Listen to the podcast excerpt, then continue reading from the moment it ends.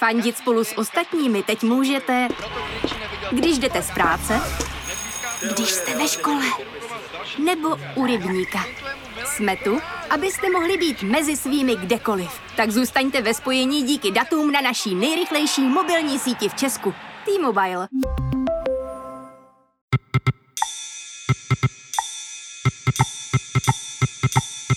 Právě jste si zapnuli stopáž. Jediný pořad, který si musíte tento týden poslechnout, pokud nestíháte a chcete si udržet přehled. Mé jméno je Jan Kordovský. Pokaždé tu v rozhovoru s kolegyní či kolegou ze Seznam zpráv rozeberu kauzu, která definovala uplynulých sedm dní. Kromě toho vám doporučím, čím užitečným a kulturním byste mohli trávit volný čas. Ale nejdřív ze všeho vám nabízím rychlý výběr těch nejdůležitějších událostí z Česka i ze světa, kterým byste, alespoň podle mě, měli věnovat pozornost. Na Slovensku proběhlo emotivní soudní přelíčení s obviněnými v případě vraždy novináře Jána Kuciaka a jeho partnerky Martiny Kušnírové. Ruský premiér Medveděv ve středu nečekaně oznámil, že jeho vláda podává demisi. Vladimír Putin obratem vybral jeho nástupce, jejím bývalý šéf daňové zprávy Michail Mišustin. Od pondělí už Praha není sestrou Šanghaje. Hřib ji vyměnil za Taipei. Šanghaj se urazila a s Prahou už nemluví. Evropský parlament tlačí na Evropskou komisi, aby sjednotila nabíjecí port na mobilních zařízeních. Pokud Unie donutí Apple přejít na USB-C, konečně můžou skončit debaty nad důvodem její existence. Je tu pro nás. Rad ukončil spolupráci s televizí Barandov. Končí tak čtvrteční pořad Týden s prezidentem. Jaromíra Soukupa to mrzí. 40 kilometrů od hlavního města Filipín v neděli vybuchla sopka Tál. Evakuační zóna je široká 9 kilometrů a žije v ní půl milionu lidí. Do bezpečí jich ale uteklo jen 44 tisíc. Miloš Zeman byl v Číně už pětkrát. Na ekonomický summit v Dubnu už se mu ale nechce. Pošle za sebe Jana Hamáčka a bude strádat síly na květnovou cestu do Moskvy. Tento týden si připomínáme výročí smrti Jana Palacha v roce 1969 a Palachova týdne v roce 1989. Promluvila Helena Válková. Musíme dopřát sluchu i těm, kteří si myslí, že by to měl dělat někdo morálně bezúhonější. Ale zatím mi to nikdo neříkal a v zákoně to není. Prezident radši navrhl křečka. Nejvíc nominací na České lvy má film Vlastníci. V závěsu je nabarvené ptáče a staříci. Ceny se budou udělovat 7. března.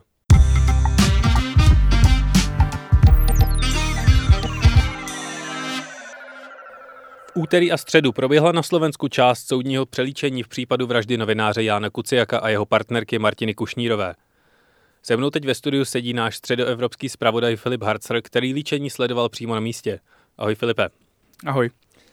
Já osobně jsem dění u soudu v západoslovenském Pezinku sledoval pouze skrz sociální sítě, ale i skrz ně bylo cítit, že tohle je pro Slovensko a vlastně celou východní Evropu neuvěřitelně silný moment.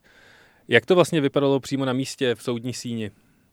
No ten, ten soud je, to je specializovaný trestní soud v Pezinku, je to asi 30 km od Bratislavy, je to 20 minut vlakem, půl hodiny autem kvůli zácpám. Byla tam velmi přísná bezpečnostní opatření, eh, novináři tam přijeli většinou před sedmou ráno, eh, stáli frontu, proběhla tam eh, důkladná bezpečnostní kontrola, všude byli těžko oděnci se zbraněmi, vězeňská služba nebo vězeňská stráž, byly tam i ostřelovači, ta kolona s Kočnerem a dalšími obžalovanými přijela ještě dřív, než tam dorazili většinou první novináři, nebo velmi brzy. Eh, je to taková budova justiční akademie, eh, a kvůli tomu, že se tam eh, na ten soud akreditovalo víc než 100 novinářů, včetně novinářů ze zahraničí, samozřejmě z České republiky, ale i z Polska nebo z Francie a dalších zemí, tak se to přesunulo to, to hlavní líčení do takového velkého sálu Justiční akademie, eh, kde byla vyhrazena několik, několik řad lavic pro, pro novináře.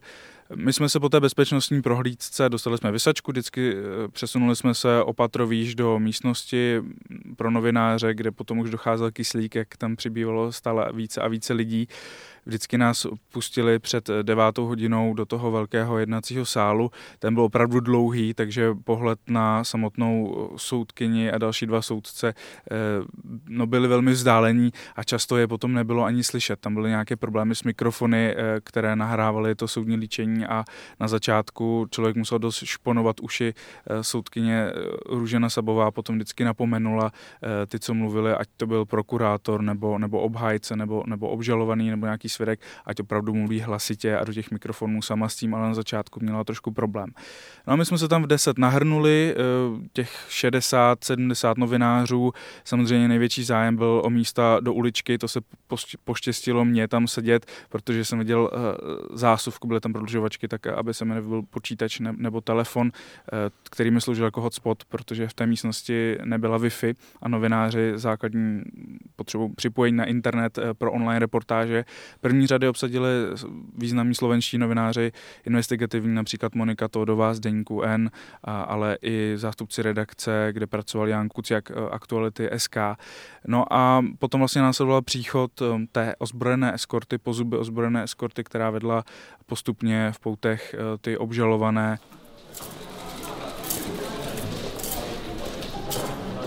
byly to opravdu maskovaní těžkoděnci a vždycky usadili ty obžalované do těch soudních lavic a oddělovali je další těžkoděnci, kteří se potom v průběhu toho líčení zhruba po 50 minutách střídali. Takže takhle zhruba vypadala, eh, vypadalo to soudní líčení. Eh, musím říct, že eh, ta soudkyně se vždycky snažila stihnout co nejvíc věcí, čili přestávek na nadechnutí se eh, na záchod a tak podobně bylo, bylo dost málo a opravdu bylo to velmi intenzivní a zaznělo tam hodně informací. Soudkyně Růžena Sabová tak je velmi výraznou postavou celého tohohle toho eh, procesu. Jak to, že ten soud vede ona a čím je specifická? Co si na ní eh, během toho procesu viděl? No ona, její podobu v médiích neuvidíte, protože jakmile ten, ty soudci přicházejí, tak se nesmí už natáčet a nesmí se fotografovat, čili v průběhu toho hlavního líčení. Vždycky ty fotky, co se vidí v médiích nebo v záběrech, jsou jenom z příchodu těch obžalovaných a z toho, jak si se dají do lavic nebo z jejich odchodu z té místnosti, jinak v průběhu toho se nesmí natáčet ani fotografovat, je to z bezpečnostních důvodů patrně. A ona je taková docela drobná blondýnka s brýlemi, řekl bych po čtyřicítce. Myslím si, že kdyby byla učitelkou, tak učí chemii, protože opravdu opravdu působila velmi přísně. Bylo vidět, že eh, nesnese eh, žádné obstrukce, nesnese nebo nemá ráda, když jí do toho někdo Eh, zasahuje a to jak eh, z těch řad obhájců nebo obžalovaných, ale i z těch řad eh, prokurátorů nebo státních nebo zástupců těch rodin. Napomenula tam včera například právního zástupce matky zavražděné Martiny Kušnírové, Zlatice Kuštírové, který přijel asi o 20 minut později kvůli tomu, že byla ledovka a on se stal účastníkem dopravní nehody a potom namítal něco, co už se řešilo na začátku soudu a ta soudkyně ho velmi přísně spražila. Někdy kdysi nervózně, když vypovídala obžalovaná Alena Žužová, tak si poklepávala uh, rukou a bylo vidět, eh, že je to buď nepříjemné, nebo že je nervózní, nebo že trvá moc dlouho, něco jí vadilo. Eh, každopádně vypadá jako velmi přísná dáma a na kontě už má odsouzení dvou bývalých ministrů za Slovenskou národní stranu kvůli takzvanému nástěnkovému tendru, čili dá se očekávat, že úplně schovývavá není. A kdo všechno se vlastně v soudní síni objevil? A kdo jsou ty jednotliví aktéři? Víme, že při líčení byl Marian Kočner, Miroslav Marček, Tomáš Sabo a Alena Žužová. Kdo jsou všechny tyhle jednotlivé postavy? Marian Kočner je velmi známý i v české veřejnosti slovenská média, o něm bez skrupulí píšou jako o mafiánovi, jako o zločinci s mafiánskými vazbami. A například slovenský deník N teď vydal aktuálně v lednu takový magazín, eh, celé číslo o, o Marianu Kočnerovi a to čtení opravdu děsuplné. Ty, ty vazby na to, na koho měl číslo, komu volal, jak ovládal soudce, prokurátory na povel, to je opravdu děsivé. Přitom on má takovou vizáž, um, já bych ho trošku, trošku mi připadal i svým vystupováním jako takový číšník z osmdesátek z nějaké čtvrté cenové. E, I to, jak pomrkával na novináře, jak se také arrogantně usmíval i stylem své chůze. Je to taková zvláštní postava, e, která ovládala vlastně na Slovensku dlouhou dobu politiku, e, různé daňové vazby a podobně.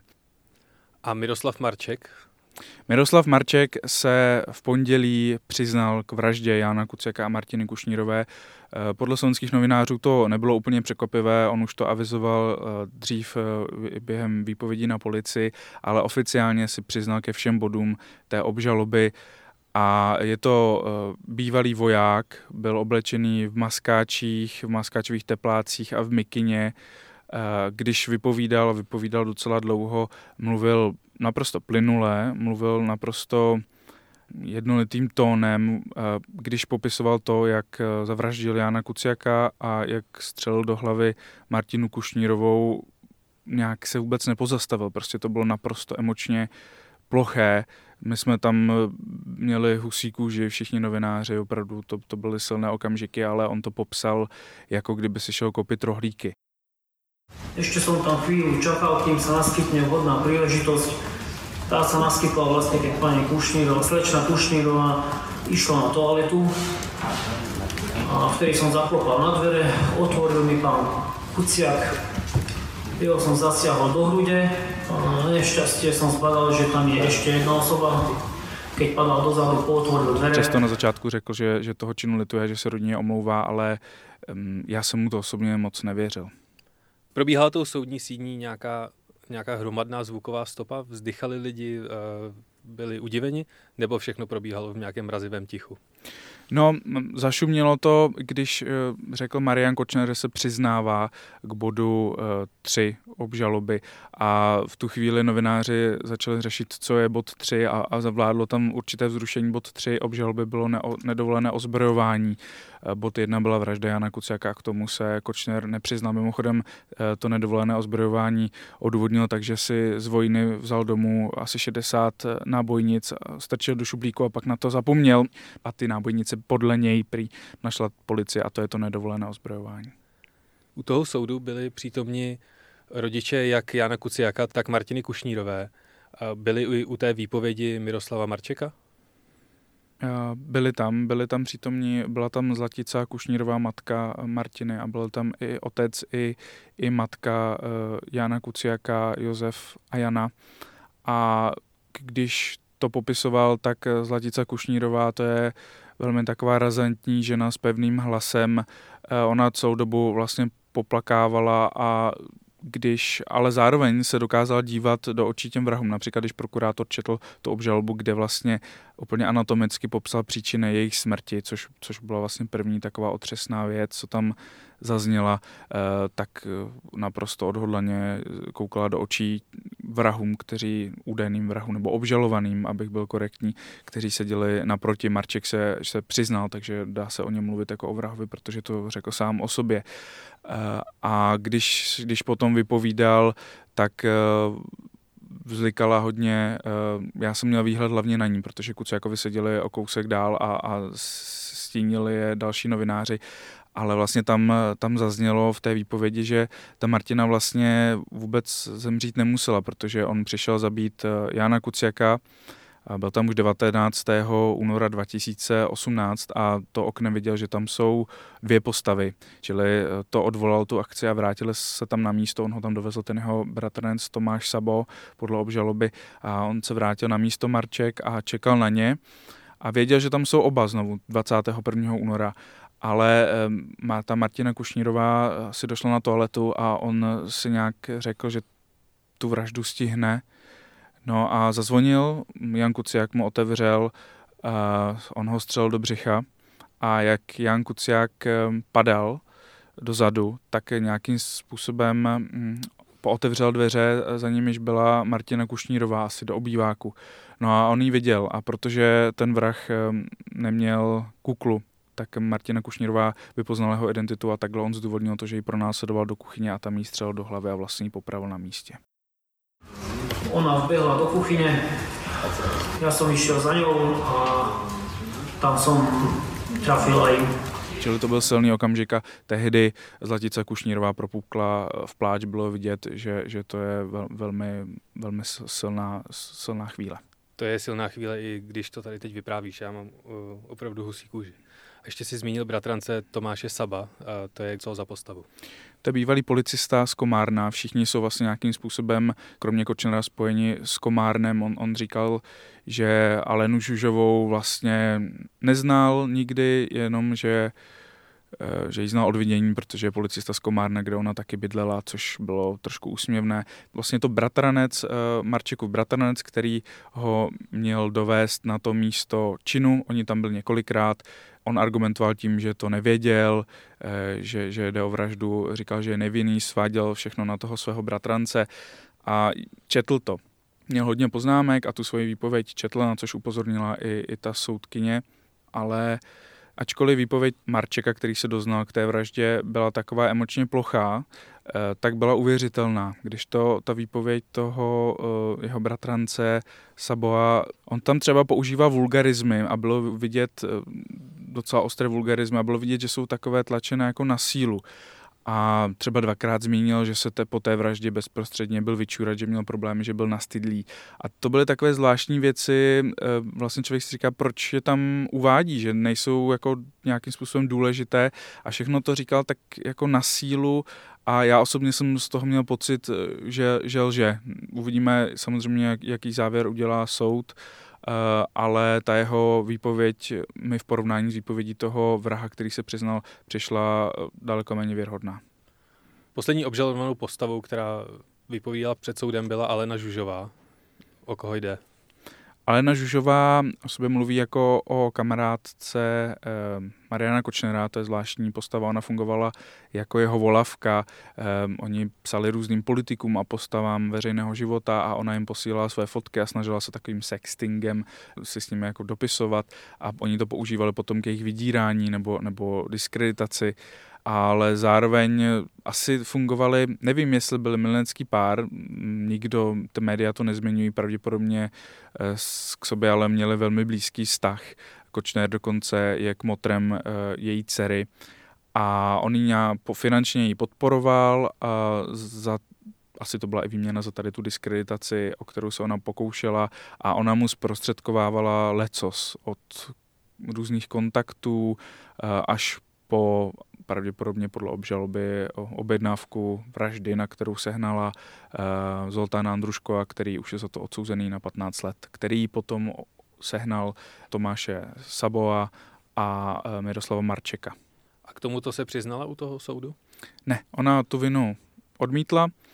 Ona vlastně odmítla vypovídat, eh, u soudu řekla jenom svoje stanovisko a potom řekla, že se k tomu vždycky bude stejně jako Kočner, bude vyjadřovat eh, otázkami na jednotlivé předvolané svědky, což dělají eh, a vlastně celý ten soud se tím snaží nějakým způsobem protáhnout a jednotlivé ty výpovědi spochybnit, spochybňovat i ty důkazy konkrétními dotazy, čili ale na otázky prokurátora ani Kočner, ani Žužová neodpovídali. A jaký je závěr z těch prvních tří dnů slyšení? No ten soud eh, bude pokračovat, bude pokračovat i v březnu. Původně byly spekulace o tom, že, eh, že soudkyně to chce stihnout, vynést rozsudek eh, do druhého výročí té vraždy, které připadá tedy na 21. února, ale už se ví, že se to nestihne, nedalo by se to asi zvládnout procesně, čili, čili to líčení bude pokračovat i v březnu. A závěr je takový, že Miroslav Marček se přiznal k vraždě, ten už se potom eh, v úterý ani ve středu toho soudního líčení eh, neúčastnil. Eh, vypovídal Zoltán Andruško, tedy ten zprostředkovatel té objednávky, té vraždy a vypovídal proti Kočnerovi i proti Aleně Žužové a spojil je jednoznačně s tou vraždou a vypovídal i Petr Todt, což byl blízký kamarád e, Kočnera, byl to novinář deníku SME, kdysi pracoval pro Slovenskou informační službu pro civilní kontrarozvědku a on nechal sledovat Jána Kuciaka a další slovenské novináře a ten vypovídal ve středu a vypovídal jednoznačně proti Kočnerovi a Žužové a řekl, že není pochyb o tom, že si Kočner tu vraždu Jána Kuciaka, tu úkladnou vraždu Jána Kuciaka objednal. Mluví se o tom, co Marianu Kočnerovi hrozí za maximální trest? Mluví se o tom, je, je to zvlášť eh, závažný trestný čin, čili, eh, jak už to řekla i na začátku toho soudního líčení eh, soudkyně Růžena Sabová, tak tam hrozí až do životní trest. Když ona četla tu trestní sazbu, tak se u toho Kočner, nevím, jestli to bylo z nervozity nebo z čeho to bylo, ale poškrábal se na nose a vůbec sledovat to, co ti obžalovaní, ale i, i, i obhájci, soudkyně dělá, jak se tváří, jestli koukají upřeně nebo ne. To byla zajímavá zkušenost a to jsem se snažil zahrnout i do, do dvou reportáží z pondělí a úterý, které vyšly u nás na webu. Co byl pro tebe osobně nejsilnější moment celého toho přelíčení? Nejsilnější moment bylo, když v úterý dopoledne vypovídali rodiče, protože uh, mluvila Zlatica Kušnírová, matka Martiny Kušnírové a jak už jsem říkal, ona je taková velmi přímá žena, máme taková energická, je z východu, takže mluví tak rázně. A bylo to emočně, to bylo opravdu velmi silné, protože ona ztratila dceru a když, když ta obžalovaná Žužová ji vlastně jakoby nenapadla, ale zeptala se, jakým právem eh, ji obžaluje, na základě jakých důkazů ji obžalovává nebo viní z toho, že zprostředkovala vraždu její dcery, eh, tak ta odpověď té Zlatice Kušnírové byla, že důkazy nemá, že od toho je soud a proto tu jsme, ale kdyby to tak nebylo, tak ona má svoji dceru a Žužová ji má taky, protože Žužová je teď bez dcery, protože ve vězení přitom má asi 15 letou dceru taky. A to byl velmi silný okamžik, opravdu ty výpovědi rodičů to je něco, na co se asi nedá zapomenout. Reagovala na tenhle moment Žužová nějakým způsobem? No, Ona má takovou zvláštní mimiku, eh, já jsem o ní četl, že bere antidepresiva, že ten pobyt ve vazbě velmi těžce nese a na konci jednání v úterý požádala o to, aby ten soud už jednal bez ní, čili ve středu už u soudu nebyla. A, a těžko jí číst, protože v jednu chvíli se tváří naprosto zoufalé, v druhou chvíli se tak jako podivně nepřítomně usmívá, čili je těžké ji nějakým způsobem přečíst a přečíst, co to je za člověka, eh, nevypadá vyrovnaně a vypadá, že ten pobyt v té vazbě na ní opravdu doléhá. Pojďme se teď s Filipem Harcerem přesunout přímo ze soudní síně na nějaký širší pohled na Slovensko. Za dva měsíce proběhnou parlamentní volby. Hýbe tahle kauza politickou anebo i obecnou atmosférou na Slovensku? Pořád se to řeší, pořád uh, se zveřejňují detaily, ať už ze samotného spisu, nebo detaily o tom, jaké Kočner měl vazby na politiky, v biznesu, pořád to téma je přítomné a pořád to ovlivňuje a i ten obrovský mediální zájem, který o ten proces je, svědčí o tom, že tohleto téma jednoznačně do nějakým způsobem do těch voleb uh, už vlastně zasáhlo, co se týče politických preferencí a zasáhne, uh, protože 21. Eh, únor je ten den, kdy došlo k vraždě, budou to dva roky a 29. února jsou volby, čili to je týden potom a na 21. února se určitě budou konat nějaké připomínkové akce. Jestli tenhle ten hrůzný eh, svět mafiánských kontaktů dokáže zmobilizovat eh, voliče, to je otevřená věc, ale podle průzkumu preferencí, který vyšel minulý týden, tak vládnoucí strana Směr sice vede, je první, ale klesla na 17%, což je opravdu na její poměry velmi nízká podpora. A na druhé místo se těsně vyšvihly vlastně fašisti, fašizující uh, Kotlebová strana Um, ukáže se, kam se ty antisystémoví voliči obrátí, jestli ten směr je dokáže vysosat na poslední chvíli nebo ne. Každopádně je už jasné, že formování nové vládní koalice na Slovensku bude obtížné, protože ten parlament bude opravdu fragmentovaný, dostane se tam až 6-7 stran, možná i víc. Bude to muset být slepenec, protože směr teď vládne v trojkoalici, ale ani ta už by mu nestačila a spousta stran odmítá s ním po těch únorových volbách znovu nějakým způsobem se podílet na vládnutí, čili eh, bude to velký oříšek a bude to záležet i na prezidence Zuzeně Čaputové. Je Smer ochotný jít s fašisty? Říkají, že ne. Petr Pellegrini to odmítl. Um, uvidíme, co se stane po volbách. A bývalý prezident Kiska si vlastně na této události nechci říct postavil, ale v reakci na ní představil svoji stranu za Ludia. Ten je na tom v preferencích jak? Ten je, myslím, na třetím místě. Tam se pohybují eh, se stranou progresivní eh, Slovensko ze které vlastně pochází prezidentka, nejnižší prezidentka Zuzana Čaputová. Tam, tam jsou ty preference už pak odstupňované po jednom, dvou procentních bodech, eh, což je na hranici eh, chyby toho průzkumu, čili těžko říct, jak je to doopravdy. Eh, asi je to podobná podpora pro všechny. Kiska, on má po Slovensku, viděl jsem nějak cestou nějaké billboardy, má tam záběr na svůj obličej a je tam hlavu vzhůru je to trošku zvláštní billboard, protože on kouká takovým trošku jiným směrem a mm, bylo to opravdu tak jako marketingově zajímavý, tak to je. On říkal, že, to jsem zaregistroval, eh, že ministrem být nechce, čili on se asi nechci říkat brousí si zuby, ale teď mě žádná jiná formulace napadá, brousí si zuby na premiérskou funkci. Těžko říct, jestli se stane premiérem. Předpokládám, že budeš jak slovenské volby, tak eh, kauzu vraždy Kuciaka a Kušnírové i nadále intenzivně sledovat. Kde kromě webu Seznam zprávy ti lidi můžou najít? Můžu mě najít na Twitteru, eh, kde jsem aktivní eh, a kde píšu například i o, pravidelném středoevropském denníku, který vydáváme. Eh, vlastně tam jsou informace z pěti států střední Evropy, včetně Slovenska a té slovenské politice se tam věnujeme a předpokládám, že na Slovensko v příštích týdnech pojedu hned několikrát, protože ten soud bude pokračovat a chystáme i reportáže ke slovenským volbám. Díky moc, Filipe. Taky děkuji, naslyšenou.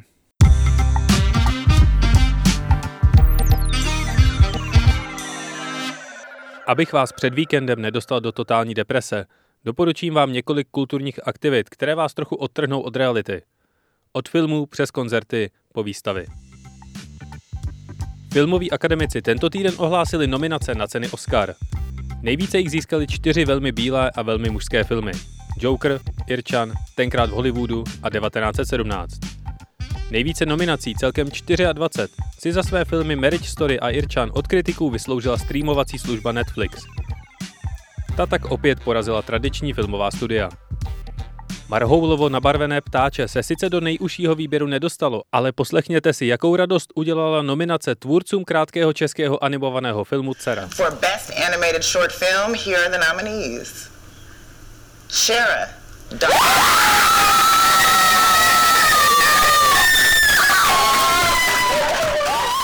Ve středu 22. ledna přijede do pražské Meat Factory představit své nové album kanadský producent elektronické hudby Jack Green. Na albu Dawn Chorus je poznat, že už mu bylo 30, taneční beaty nahradily gradující melancholické melodie a podobně jako Massive Attack nebo Slow Dive hraje daleko víc na city. To ale neznamená, že Green nedokáže rozpohybovat celý klub. Lístky stojí v předprodeji 350 korun a ještě není vyprodáno. Uvidíme se tam. Letos je to 100 let od narození jednoho z nejvýznamnějších českých sochařů, Miloslava Chlupáče. Pražská galerie u Betlémské kaple při této příležitosti uvádí velkou retrospektivní výstavu. Chlupáč byl za druhé světové války totálně nasazen. Po válce vystudoval Umprum, byl součástí skupiny Maj 57, za normalizace se za nesouhlas se vstupem vojsk Varšavské smlouvy do Československa živil jako topič. Jeho monumentální díla díky tomu najdete na nečekaných místech, od sídlišť až po zoo. Pokud jste z Prahy, pošlu vám prohlídnout si zblízka jedno, kolem kterého možná pravidelně chodíte, ale nejspíš si ho nevšímáte. Vápencová vstupní brána do Centra architektury a městského plánování, respektive kempu, na Albertově je jednou z realizací, kterou Chlupáčovi minulý režim nezatrhnul. Já jsem to osobně nepocitoval nějak jako nějakou křivdu nebo něco. To patří k životu určitý takový nesnáze, řekněme. Já jsem si pořád něco dělal, pořád jsem mohl nějaký ten kamen sekat nebo něco modelovat, takže mně to nepřipadalo nějak tak těžký osobně. Pátek 10. ledna zemřel v USA filmový scénárista a režisér Ivan Passer. Bylo mu 86 let. V 60. letech byl součástí tzv. československé nové vlny. Proslavil se jako scénárista filmů Hoří má panenko, Lásky jedné plavovlásky nebo Intimní osvětlení, který i režíroval. Po invazi v roce 68 emigroval do USA, kde i nadále pokračoval ve filmové tvorbě. Čest jeho památce. Jedo už. Jo. No, jdeme.